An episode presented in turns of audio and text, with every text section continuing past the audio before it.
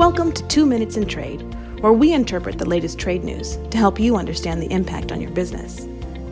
For a comprehensive background on the issues discussed today, please visit strtrade.com.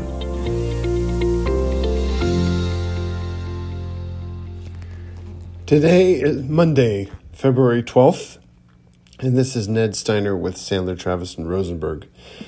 I'm reporting today from sunny Southern California, Long Beach to be precise, and I'm here for the American Apparel and Footwear Association's Product Safety Forum. I look forward to seeing any listeners who may be attending. Today's two minutes is as much a friendly reminder as a breaking news item. On February 21st, the USTR will close its web portal for China 301 tariff exclusions comments. These exclusions comments are about exclusions that have been extended until the end of May. So, if you're using an exclusion, you better hurry up and get those comments in.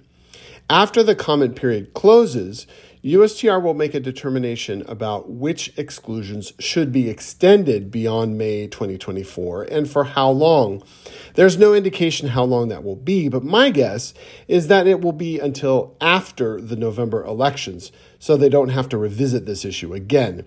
Probably until the end of the year if previous action is any indication of future performance. Now, for the policy part of today's discussion.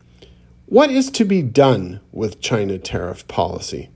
Well, supposedly, USTR's office is finalizing its four year review of the 301 tariffs and exclusions. Of course, they said they were finalizing the review last year in the fall, but the fall has come and gone.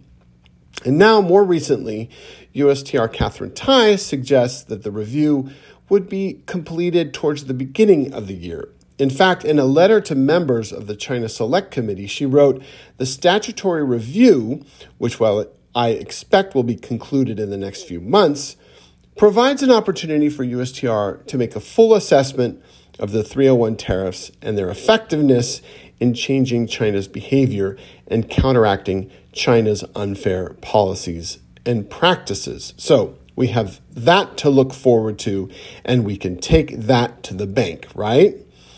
Well, what we can certainly take to the bank is that US China tariff policy is getting tighter.